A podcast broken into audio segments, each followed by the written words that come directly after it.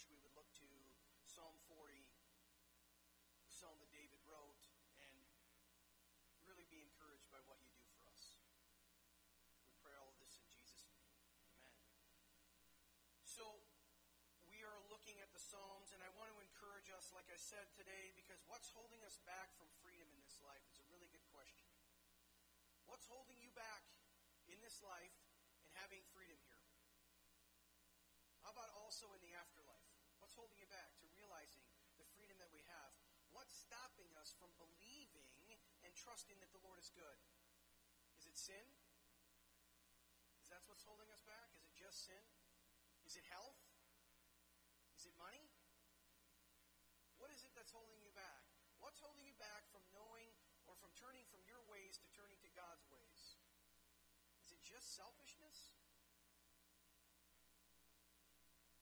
Let me ask you this is it simply just trusting God? Do you truly just trust God in all your ways? Or are you trusting in yourself?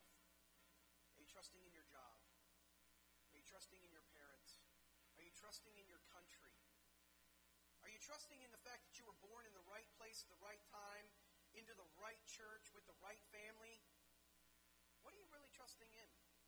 Have you ever asked yourself that question? Is it simply belief? Me share a story with you that I found absolutely fascinating. There was a missionary who went on a missions trip to India. He was walking through a camp. He saw this giant elephant standing there. And this elephant had a thick rope and this tiny little peg that was stuck in the ground. And he thought to himself, how is that possible? That animal could easily break free from that little tiny stick in the ground was stopping it from just taking off. and so he asked himself, what I need to know what's going on here. Why is this elephant here? What's going on? So he waited for hours and hours in this village, and finally the villagers came back, and he walks over to the handler and he says to him, you know, I'm a missionary, I'm trying to understand what makes this elephant stay here, knowing that it could easily just rip that little peg out of the ground. It wouldn't take much. And he says, Oh, that's a simple question. Simple answer to that question. He said, When the elephant's very, very young, very early on, we take that same peg and that same thick rope and wrap it around its leg, and it actually holds it there. The elephant won't move. It sits there, and it knows it can't escape. And so it grows up thinking its whole life that that little peg and that little rope, maybe that thick rope, will keep it stuck got the power, the strength, the ability, all of those things, it's stuck there because it was taught very on, very early, it knew that that stake was going to keep it there. The missionary says, wow, that's what keeps it staying there? He says, yeah, we know it could run away. It doesn't know it, though. It's stuck there because it was taught this very early on. How many of us are stuck with that rope and that little tiny stick? How many of us are stuck there thinking we can't move, even though we've been freed? If you've been freed from Christ or freed because of Christ, you don't have a stick there anymore. There is no rope. The movie God's Not Dead had a scene in there with Dean Cain, and he was talking to an older woman, and it was his grandmother. She's sitting there, and she's seeing this, and she's just kind of looking deadpan. And he says, What is it? What makes you do this? You're like the nicest person in the world, and I'm the meanest person in the world. You have dementia, and I have everything. I've got money, I've got fame, I've got it all, and yet you worship a God, and He could save you from this. And the woman just starts speaking.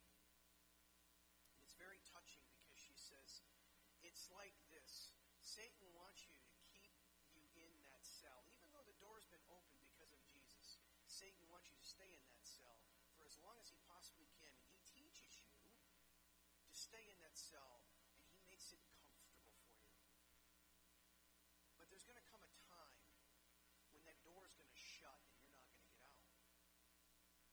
But you're free now. You have that choice to move. But you choose not to because very early on, you believe the lies. And that's exactly what this elephant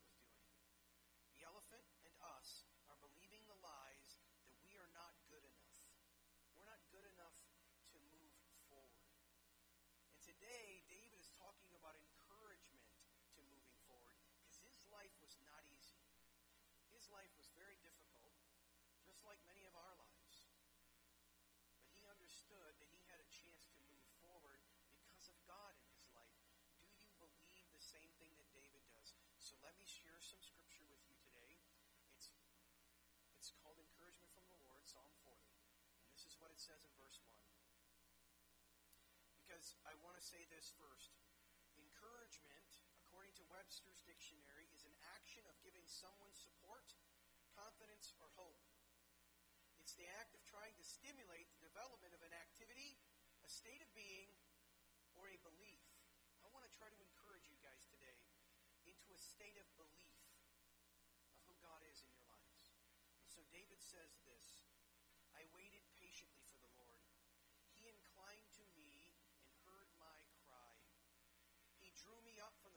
destruction.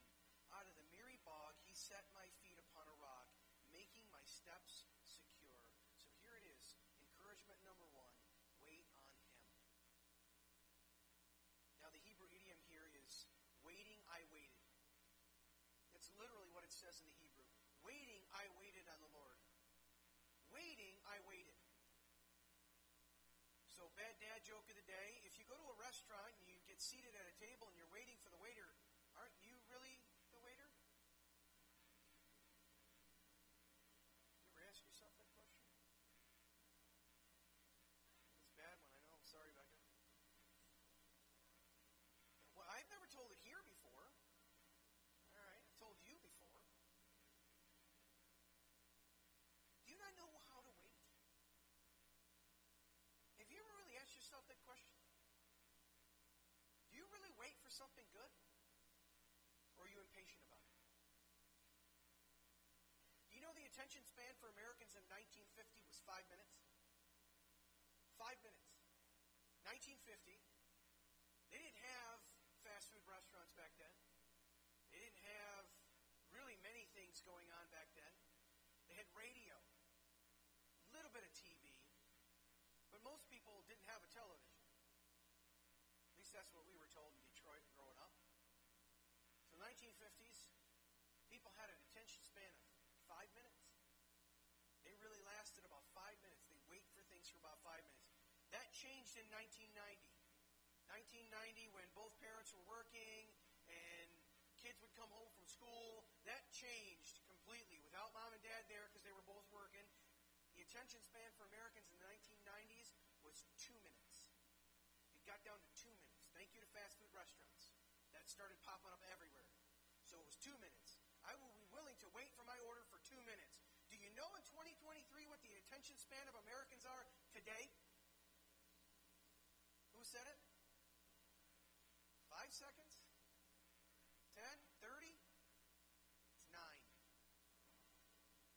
Nine seconds. And you want to know why that is? Social media. Swipe that, don't want to watch that, don't care about that, just that. Oh, nine seconds. Oh, that's good. Oh, I watched that. That was kind of cool. That's all social media is about. Nine seconds. So wake up. Because I've already bored you. Nine seconds.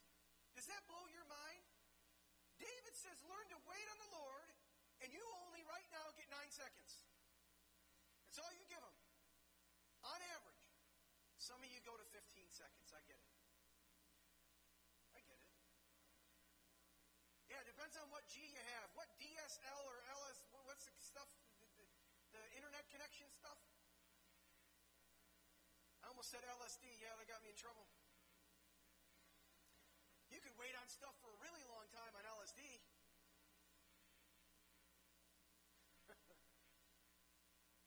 I remember being younger and stupid, and I couldn't even wait on a, a red light. I couldn't even wait on a red light.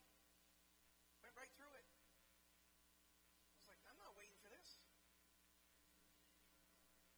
Yeah, yeah, it was crazy. Because of TikTok and the social media apps, nine seconds. That's our attention span in America today. So honestly, how many years later, from 1950, where it was five minutes, took to go from five minutes attention span to nine seconds. Nine seconds. How many of you love the DVR on your television because you can do something called fast forwarding the commercials? Why do you want to fast forward the commercials? Do you know how long a commercial is on average? 30 seconds. And we hate them. We literally created a device called the TiVo to get rid of them. It was a TiVo. It was the original DVR. You go out and buy a TiVo, and you could record all your stuff, and then when you got to the commercials, you could fast forward it all. In fact, now there's a there's a company called Hulu where they give you a subscription, and you have to watch the commercial in order to watch your program. How crazy is that? I guarantee you, it was the TV companies that created Hulu. Because that's where they make all their money. So God is saying, wait on me. Wait on me. Do you trust Him, church? Do you trust God? Because here's the question everyone should be asking Why should I wait on you? Why should I wait on you, God? Nothing's good happened in my life. Everything's hard. My job is horrible. My family's horrible. My school is horrible. Used to like this boy, now he likes another girl. I used to like this girl, now she likes another boy. My life is horrible. Used to go to this class and it was a lot of fun. Now the teacher's mean. Do you trust God? Are you willing to wait on Him? Because God, in verse 2, David tells us to wait because God draws us out of the pit of destruction. Out of the miry bog. You know what a miry bog is? That's the stuff you find at the bottom of an old used or recently closed cistern. It's that slippery, gooey stuff where you're going to eventually fall. He actually lifts you up out of that. And He puts you on solid ground. He puts you on Himself. So God draws us up out of the miry bogs to something wonderful, Himself. He sets our feet on the rock of Jesus. I love this. Proverbs 3, 5, and 6, everyone seems to know. Everyone seems to know, and it rings true when I hear this, that He's doing this. Trust in the Lord with all your heart. Lean not on your own understanding. What? In all your ways acknowledge Him, and He will make your path straight. However, do you know what 7 and 8 says?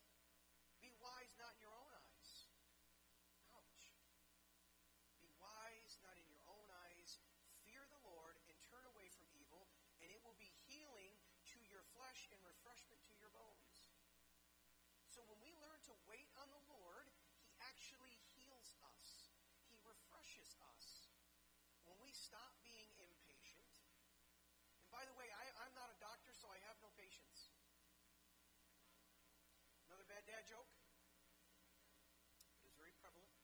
Yesterday, my wife and I went to the bank and we came home and we're getting on the freeway. And as you all know, I love Michigan drivers. I'm literally merging onto the freeway, and a guy behind me, who I see in my rearview mirror, speeds up to get in front of me and cuts me off. And my wife just went, "Oh no!" And I looked and I went, "You know what? I at 70 miles an hour getting onto the freeway, and he passed me just to cut me off. And so I sped up and got around him. And I thought to myself, if I was God for a day, and then I just started praying, Lord, give me patience. Because this person doesn't look like Hyla.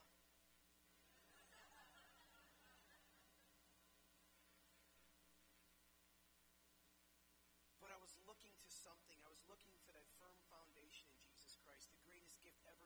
us in the world. Are you willing to wait? Because I want to encourage you today, church. Wait.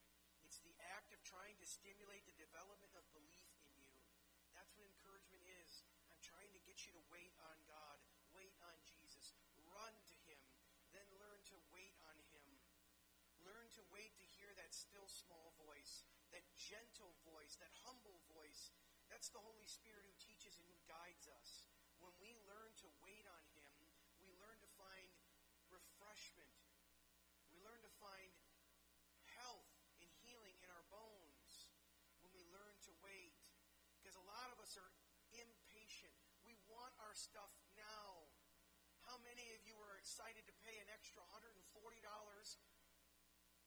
year to get Amazon Prime? No one? Only I was? Okay, I'm the only one here that's impatient. Amazon Prime affords you the opportunity get your package the next day. And I went, ooh, 140 bucks to get my package the next day? I'm there. I'll do I'll do that. So that I can order a bunch of stuff and I'll get it the next day.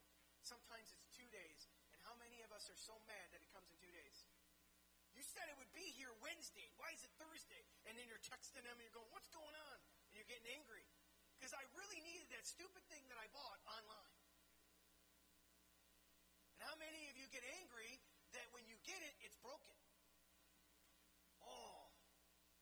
How many of us have watched TikTok where you watch the FedEx or UPS guy or whatever it is and they just take the package, scan it, and they're like, and then they walk away. Or I've seen this recently where the FedEx guy or the UPS guy or the mail guy goes, puts in her pocket, walks away. I'm thinking, oh, what, eh, what? You do realize that there's Ring nowadays. They can record what you're doing. You're stealing. You know, it doesn't matter. It's unreal. But we learn and we're taught and guided by the Holy Spirit in the most difficult times. The Holy Spirit can and will guide you. Guide in this passage that I'm about to read is the road or the way. Being guided involves a destination,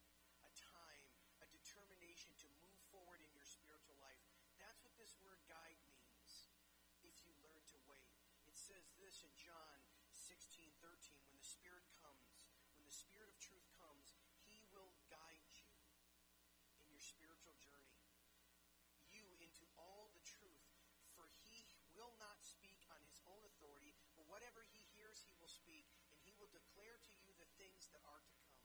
The Holy Spirit can and will convict you. This word convict here is actually a legal term.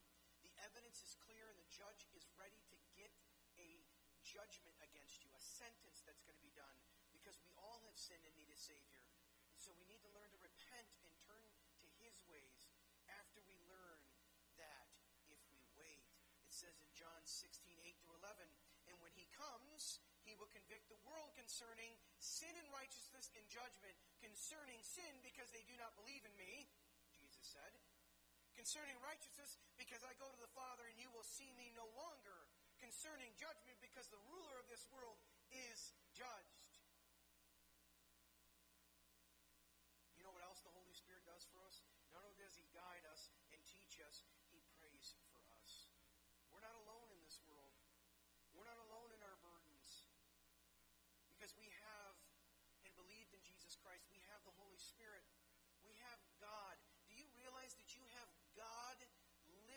Inside of you, praying for you?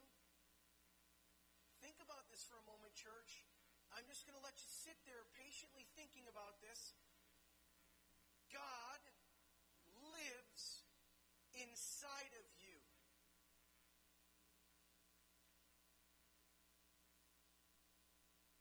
God lives inside of you. You're sealed with the Holy Spirit. There is no need for a second baptism. Anyone who tells you that is a liar. It's a lie from the pit of hell. There is no need for a second baptism of the Holy Spirit. That's garbage. And the whole speaking in tongues and all that stuff, not there in the scriptures at all. It's not even taught there. It's made up by man or by Satan, the father of lies. It's quite simply this. Ephesians 1.13, Paul tells us, when we receive and believe Jesus Christ, we are sealed with the Holy Spirit.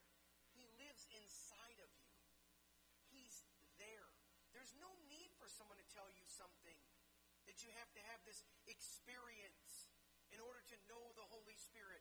No. You have Him living inside of you. When you believe Jesus Christ, you are sealed with the Holy Spirit. And nothing can break the seal of God. Nothing can break it, not even you. And so God is praying for us if you wait. It says this in Romans. Likewise, the in our weaknesses. For we do not know what to pray for as we ought, but the Spirit Himself intercedes for us, groanings too deep for words, and He searches hearts and knows what is in the mind of the Spirit, because the Spirit intercedes for the saints according to the will of God. When you and I wait, when we really learn to wait, it's encouraging to know that God is in control because we wait on Him. You heard me confess it about a month ago, two months ago. I wasn't willing to wait for God. You heard me confess it about my insurance. I wasn't willing to wait for God. I was ready to quit my job and go become a teacher or do something fun or go get a job again. And I was told by my wife several times, wait for God, wait for God, wait for God. Thank you, Katie, for the encouragement of waiting for God, to be able to build me up in that way, to encourage me to wait because I'm impatient. Us are the same way? How many of us are waiting on God? Can I really encourage you today, church? When you and I wait, we get something far better than we can ever imagine in this life, in the afterlife. In fact, we get a hope. We get a hope that others don't get. And it causes us to do something. In fact, it says this in verse 3 of today's psalm.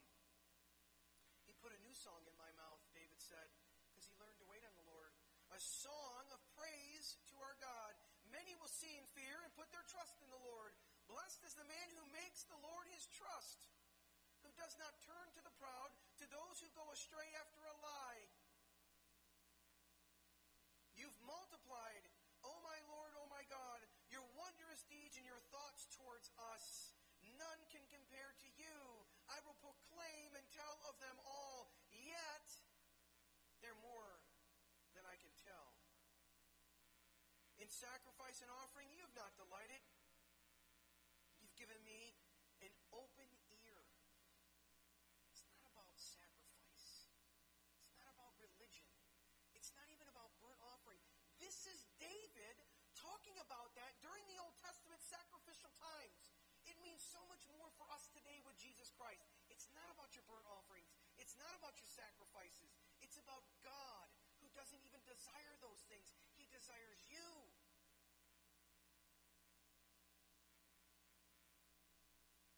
Burnt offerings and sin offerings you have not required, it says.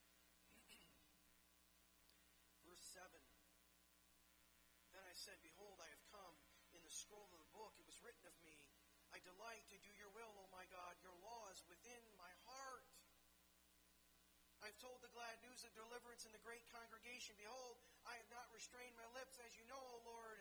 I have not hidden your deliverance within my heart.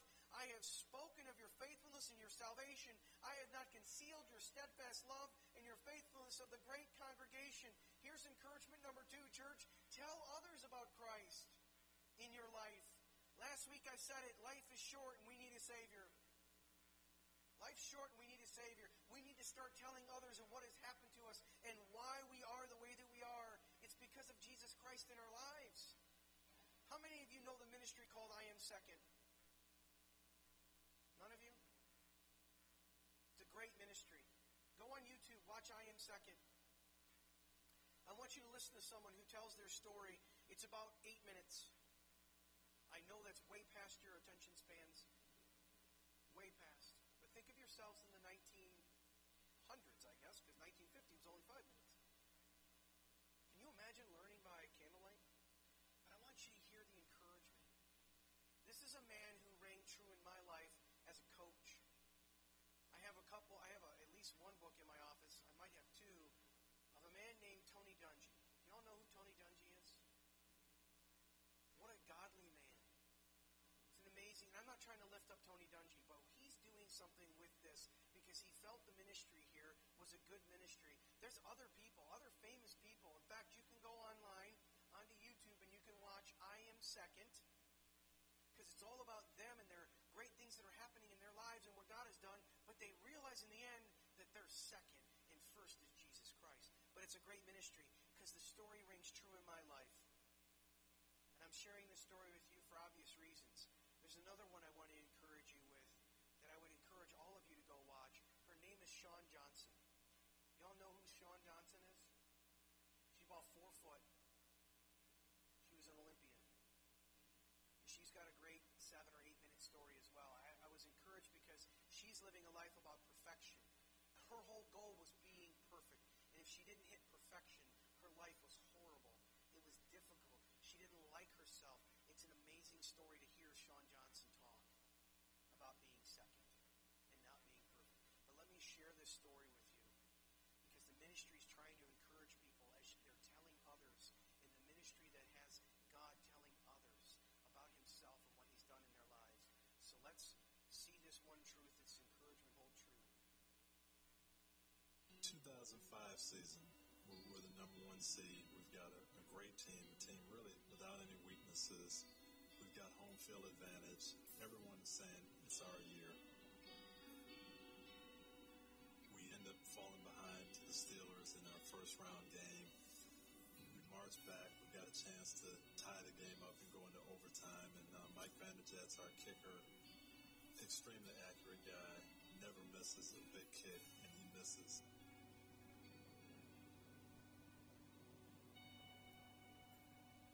Pittsburgh goes on to win the Super Bowl. And now you kind of hear from everybody, well, the Colts are never going to win one. They've had all these teams that are, are really good, but something's missing, and that window of opportunity is going to close up on them. I can remember thinking, man, as good a team as we had,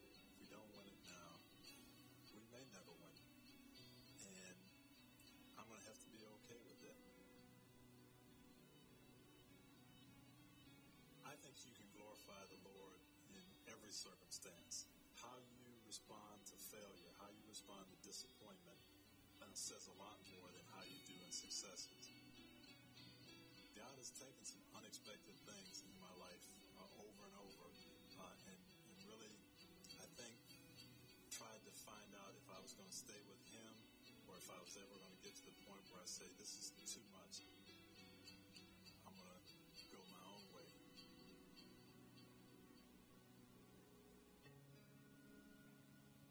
I started coaching when I was 25 years old.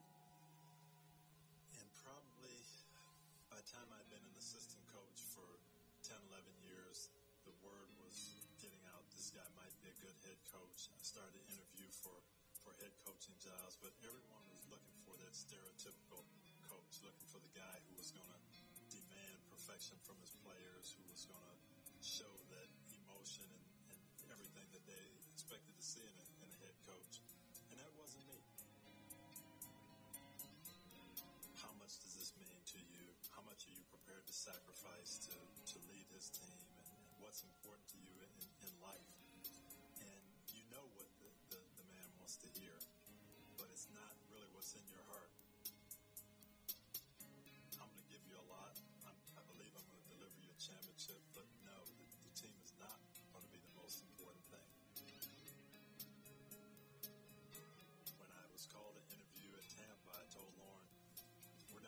this job. I don't know anybody there. I have no connections. And so when I got the job, I said, you know what? We want to win a Super Bowl, and I believe we will. I want to do it the right way. I want to do it so that our young men are people that the community is going to be proud of. I, want to do it in such a way that we're doing the right things with our families, and it's going to be a win-win situation. I believe it can be done, and I believe it can be done here. Came down feeling like, hey, this is where God wants us. We're going to win. Everything's going to be great because this is God's plan. It's not my plan.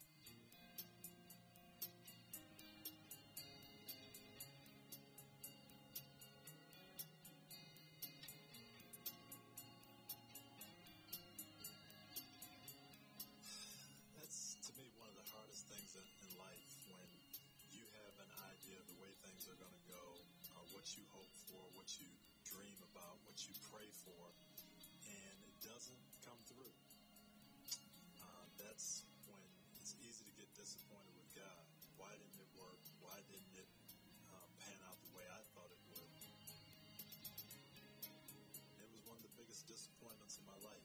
because I did feel like the Lord had brought me down to Tampa. And I had to realize that it worked out. It just didn't work out the way I had planned. I didn't know at the time when I got fired uh, what I was supposed to do.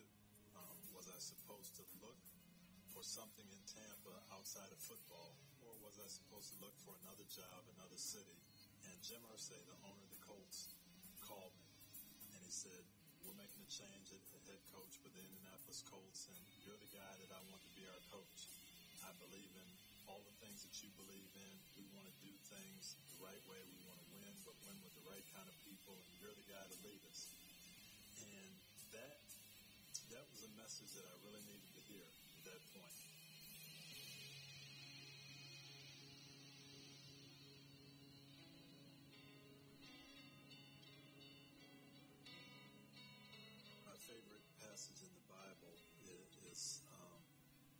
Christ says, "What would it profit man to gain the whole world but forfeit his soul?"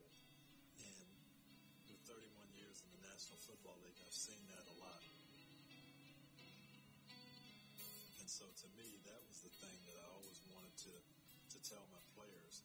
Um, don't, don't put this game first. Don't, don't make football everything in your life. How we relate to each other, how we live, uh, what you have in your heart for eternity,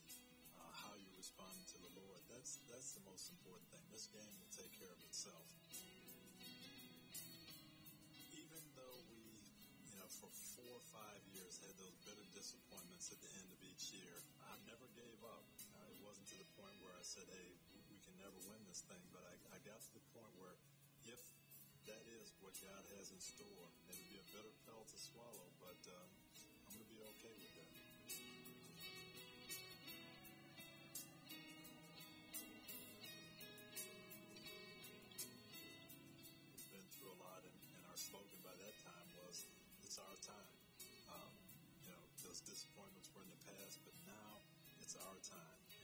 seize the moment, and, and we did that. Amazing thing in the locker room. Super Bowls are so different. As soon as you win, the celebration starts. You have a ceremony out on the field. It maybe takes 40 minutes to get everybody back together. Many of our players were just waiting. They said, Coach, we've got to finish this one like we have every other game. We've got to have the team prayer. And we asked that the reporters shut their cameras down and let us pray. And I was so proud of the guys for, for hanging in there and saying, this is what we want to do. We want to honor the Lord in this victory. And uh, we did that. One photographer didn't honor our wishes. He took a picture of it, but that picture went all over the internet, went all over, and it was really a, a great tribute to what that team had in mind of, of putting the Lord first, even at the Super Bowl.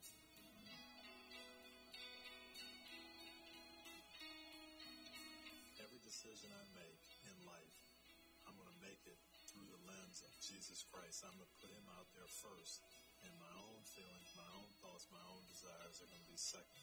It's that simple. And if we do that, Christ promised that he would come into our lives, he'd be our head coach, and he'd guide us to, to that victory, that ultimate victory. I'm Tony Dungy, and I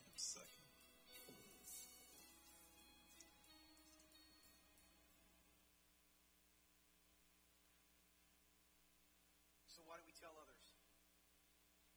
It's because there are people in this world that are hurting, and they need to know that your life is different because of Jesus Christ. And it's an amazing story, and, and Tony Dungy tells a great story about how he puts God first and he was second. And he had to ask himself the question, is winning all that matters? And he realized that no, it's not. It's Jesus Christ that matters more. And that's what we need championing those who put Christ first in our athletics. That's why I love the opportunity to coach these kids in 8th and 9th and 10th and 11th and 12th grade, and even 7th grade and 6th grade, and even my own kids. The chance to coach these kids to realize that life is more than football, that there's more to life, that you can't just quit on your teammates when life gets hard. There's more to life than that. Can't quit when you actually make a decision about your job because there's an easier one out there. You've got to fight and make sure that you understand that with God, you are second. He's always first. And that's the big thing. We need to tell others. That's the encouragement today. Tell others why you believe what you believe, not just what you believe. Understand it, know it, share it, so that they can know why. There's a lot of people in this world that need a solution to their hurts. There's a lot of people in this world that need a solution to their pain, their depression, their suffering, their addictions. In fact, just listen. Verse 11 says, As for you, O Lord, you will not restrain your mercy from me. Your steadfast love, your faithfulness will ever preserve me. For evils have encompassed me beyond number. My iniquities have overtaken me. And I cannot see. They're more than the hairs of my head. My heart fails me. Be pleased, O Lord, to deliver me, O Lord. Make haste to help me. Listen to this prayer, church. Those, let those who be put to shame and disappointed altogether, who search to snatch away my life. Let those who turn back and brought to dishonor, who delight in my hurt. Let those be appalled because their shame, who say to me, Aha, aha. May all who seek you rejoice and be glad. May those who love your salvation say continually, Great is the Lord.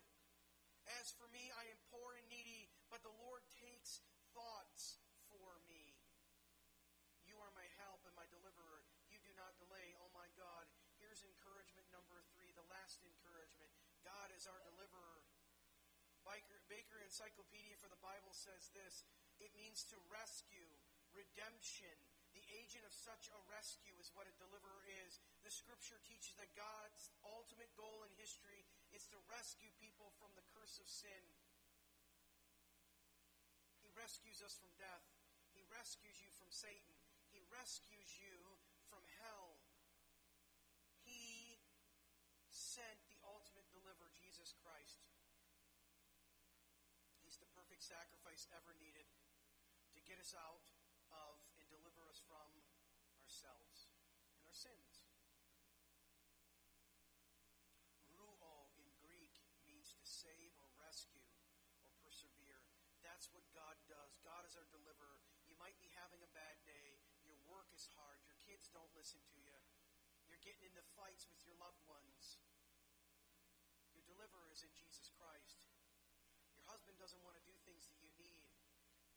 Your deliverer is Jesus Christ. Your wife doesn't want to give you the things that you need. Your deliverer is Jesus Christ.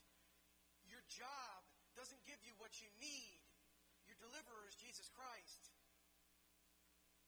Everything that you have, no matter if your job or your circumstances or your wife or your husband, if none of those things change, your deliverer is Jesus Christ. To stop looking to our circumstances, start looking to our deliverer, God. David is saying that the world is laughing at you because all those who seek him will be glad and rejoice in the Lord because he is their salvation. Great is the Lord. We're all poor and needy. But the Lord takes care of us. He's our helper and our deliverer. Not our money, not our time, not our families, not our grandkids, not our religions, not our jobs, and it's definitely not our government. There are too many Christians that think, well, if I just get the right person in office, everything's going to be so much better. There won't be any lying, cheating, or stealing. No. No. Your Savior's not the government. Your Savior, your deliverer is Jesus Christ. Yes, we should be voting with people who are going to be looking to Jesus Christ as their deliverer. Not someone who just gives you lip service, because they're all good at doing that. But your deliverer is Jesus Christ. It's funny because this world God used for the believer in the end times. In fact, here's a little taste of revelation to come. The word deliver here is the same word God used for believers to be delivered from the calamities which God will visit on men at the end of this present age. He actually saves us from that. All the calamities, all the judgments, all the seals, and trumpets, we get get delivered from that according to the scriptures. Now, we can fight about whether it's pre trib, mid trib, post trib, and all that stuff. That's going to be fun. But I'm telling you right now, you are delivered from the wrath of God. Now, you got people who are out there going, well, when is that? I'm telling you right now, it's happening soon. And so you better listen, because God is the deliverer. It's the same word here for deliverer as it is in Revelation. He delivers us. We're delivered from the calamities which God will visit on men at the end of this present age. God is our deliverer. There can be no other. So, in closing, before I pray, remember this wait on Him. He's there for you. If you and I would just learn to wait, He's there for us. Number two, tell others about Him. Tell others about your lives. It's the greatest story ever told. It's the greatest story ever told, and we need to continue to keep telling it. There's too many in this area right now that think you don't need to tell others about Jesus. We make the joke, the frozen chosen, and all that kind of stuff, but there are too many in this area right now that don't tell others about Christ, and they don't care to tell others about Christ because God's going to handle it. I'm telling you right now, your story is important. There's a reason why I get together with people. I want to know your stories. I want to hear what God's doing in your life, and I want to share what God's doing in my life so we tell others because it's an encouragement. It builds each other up. I don't want to know that you were born in the right Christian family and you go to the right Christian church. I'm going to tell you right now, I don't care. What I want to know is how are you living with God? How are you struggling with God? How are you encouraged with God? If you are just perfect, if you're a 10, then you don't need anything else. I'm not a 10. I'm a negative 10, and I need your encouragement. So tell others about him, and then remember, he's our deliverer. It's not money, it's not fame, it's not health, it's not wealth, it's not prosperity, it's him. That's the three things David was telling us today. Wait on him, tell others about him, and understand who he is in your life. He's your deliverer. Let's pray. Heavenly Father, I thank you for this time. As I call up the people to worship you, Lord, I call them up now, and we're getting ready to worship you, but we're going to worship you because you are our deliverer. We are telling others about you. Lord, as a as a pastor, as a coach, as a father, as a husband, as a son, God, I, I pray that we would share your story with others because it's an encouragement. I pray that the kids in all the different areas in this church, whether they're at Stevie or Baker or Pine Street or Door Elementary or the middle school or they're in the high school, Lord, I pray that we would be a church that they could come to and they could see that we care about them, that we love them, that we pray for their teachers and we pray for them in their situations and their home lives. God, I pray that we would be a church that they could come to and find peace and rest and enjoyment in you because you're